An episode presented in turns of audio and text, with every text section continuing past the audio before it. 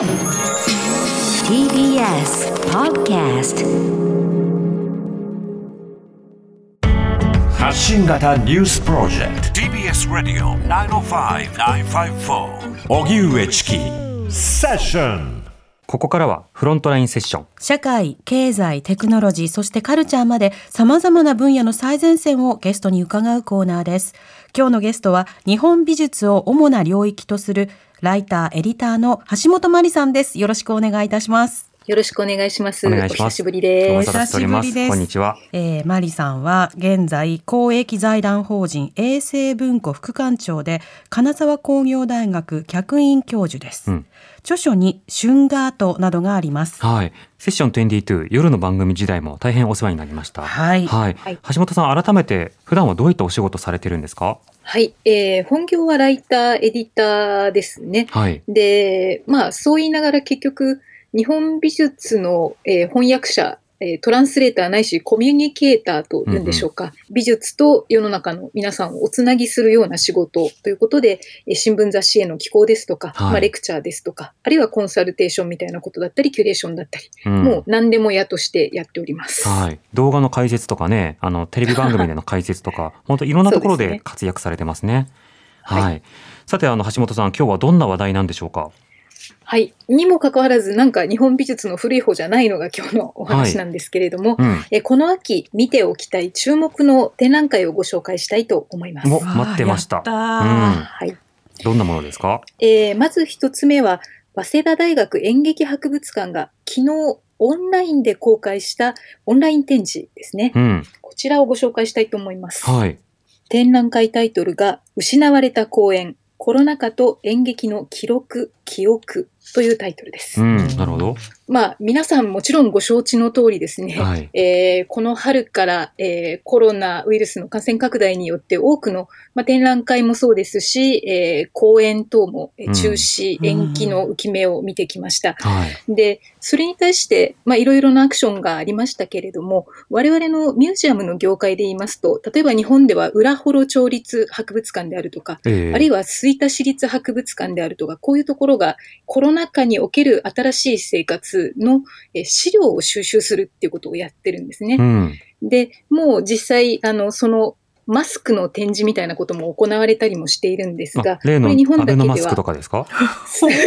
展示されちゃうんだ。アベノマスクも含みます。ああ。おー要するにこれまで衛生用品だったマスクがどちらかといえば今度は装飾品とか服飾品に役割が変わってきた。うんうん。で、そこに注目して収集し展示する。もちろんそれだけではなくて、あの、このコロナっていうものが人間の生活、あるいは文化にもたらした影響がどういうものかっていうことを長期的に当然分析していかなければならないんですけれども、はいまあ、その一端のえーリサーチ、サーベイっていうものを世界中の博物館が始めてるんですね。うん。で、この、えー今回の早稲田演劇博物館での、えー取り組みもその一環ということになると思います。なるほど。でもあの、いろいろ博物館とかに行くと、例えば最初の洋服は非常にシンプルで、そのうちあの装飾とかで飾り始めて、うんうんで、その装飾にもいろんなその違いが出てきてみたいなうん変遷を追ったりしますけど、はいマスクもこの短期間でぐっとこう装飾が変化しましたよね。本当本当。多分いろいろ進化したり発展したり、うんあの今までのマスクには全くないその機能面でも装飾面でもええいろいろなことが起こってるんだと思います。あの、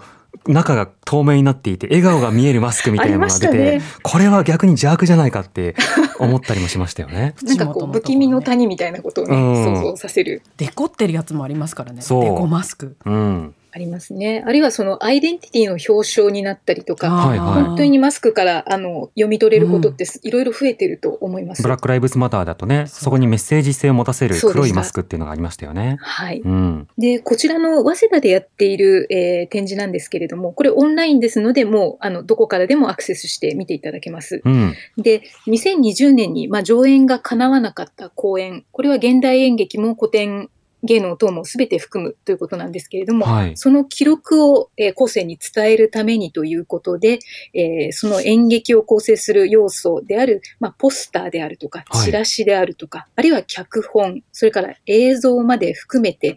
えー4月から情報収集を始められて、6月になりましてからは、あの、ホームページとか SNS を通じて、あの、一般の方にも資料の提供を呼びかけて、うん。これまでに、えー90団体から450点以上の資料が、えー集まっているそうです。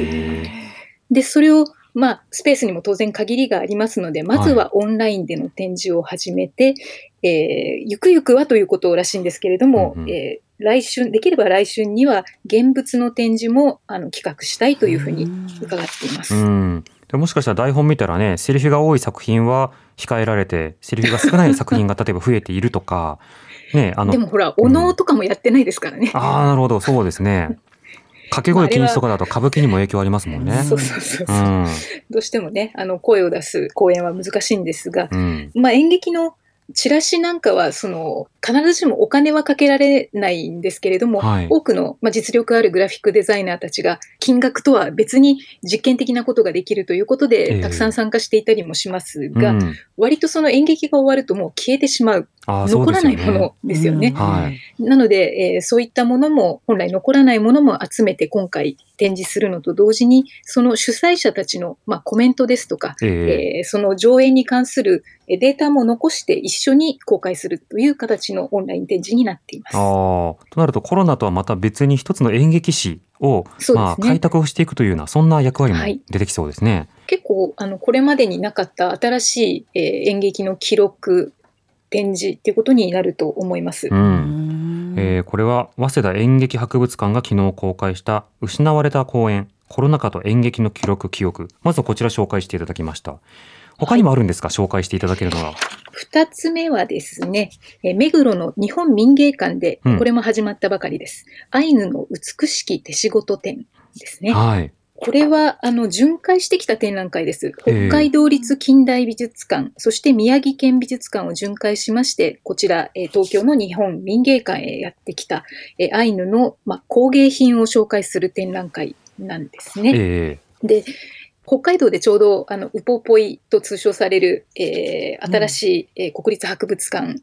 まあ、総合文化施設が、えーオープンしたばかりで、でえーアイヌ民族に関する、えー工芸、あるいはその文化、歴史に対する関心もちょうど高まっているところなんですけれども、なかなか北海道には行けない。えええということで、まあ、まずはこちらにというおすすめも一つはあります。うん。なるほど。これが面白いところは、まあ、ずっとそのアイヌ民族の工芸品っていうものは民族資料とか歴史資料的な扱いを、まあ、長く受けてきたものが初めてその造形芸術という枠組みでえー取り上げた展覧会っていうのが1941年にまさにこの日本民芸館であったんですね。で、これがアイヌ工芸文化展というものだったんですけれども、はいその一部再現を含む、まあ、この2020年、ああるいは2019年から20年にかけての、まあ、21世紀バージョンとして、うんうん。え今回、え展示を行っています。なるほど。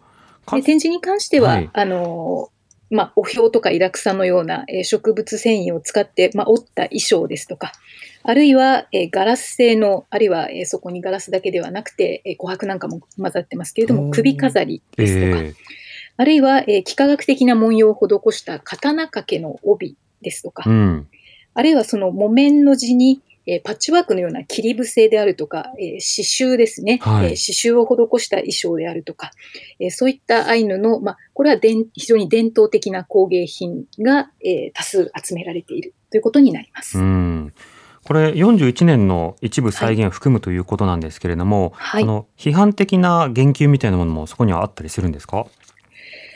そうですね。今回の、えー展示に関してはそこまでの言及はない。あ、図録の方には結構、あの、そのあたりの経緯についての話もあるんですけれども、はい残念ながら図録飛ぶように売れてしまってですね。ああもうもうあの、行ったらもう売り切れでした。ああなるほどそこがちょっと残念なんですけれども、まあ、やっぱり、あの、今問い直されているのは、その、今回は本当に伝統工芸ですが、ええアイヌの工芸、あるいは芸術といったときに、伝統的でなければいけないのかうんというところ、それからその、そうですね。やはり、あの、まあ、柳宗悦も非常にアイヌの工芸高く評価したんですけれども、えその展示が行われた時点では、柳自身はアイヌの生活も人も直に知ってはいないんですねえ。うん。で、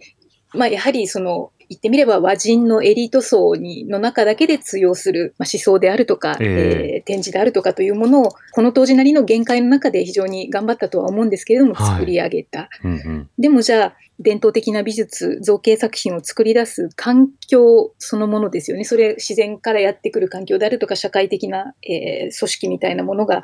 本来であれば、それがなしには、えー造形表現というものも生まれてこないはずのものが、なかなか日本ではその先住民族の土地とか領域とか資源の管理回復みたいな権利についてはおざなりにされたまま、うん。まあ、伝統工芸だけ大事にしましょうみたいなはいこ。とになっている、そういった矛盾がまだまだある中での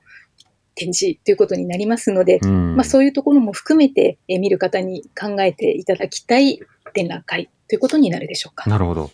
近日関連して書評が出るということですけれども、これは？あ。はい。これ私があの書いた書評で恐縮なんですけれども、はいちょうどあの今月ですね、岩波書店から、うん。えー池田忍編ということで、えー問いかけるアイヌアートという、えー本がちょうど出ました。はい。で、これはあの、まあアイヌ民族のアイデンティティを持つ方に、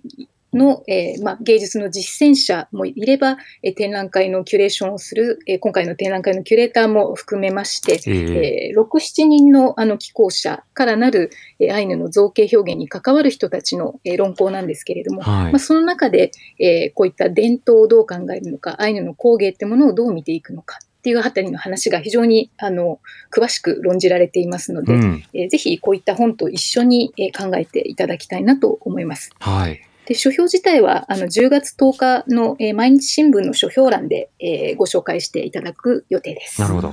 今ご紹介していただいたのが日本民芸館で、えー開かれているアイヌの美しき手仕事、えー11月23日まで開催しています。今日マリさんにご紹介していただいた展覧会についてはセッションのホームページでもリンクを貼ってご紹介しますフロントラインセッション今日は橋本マリさんでしたありがとうございましたありがとうございましたあ。りがとうございました。TBS Radio 荻上チキ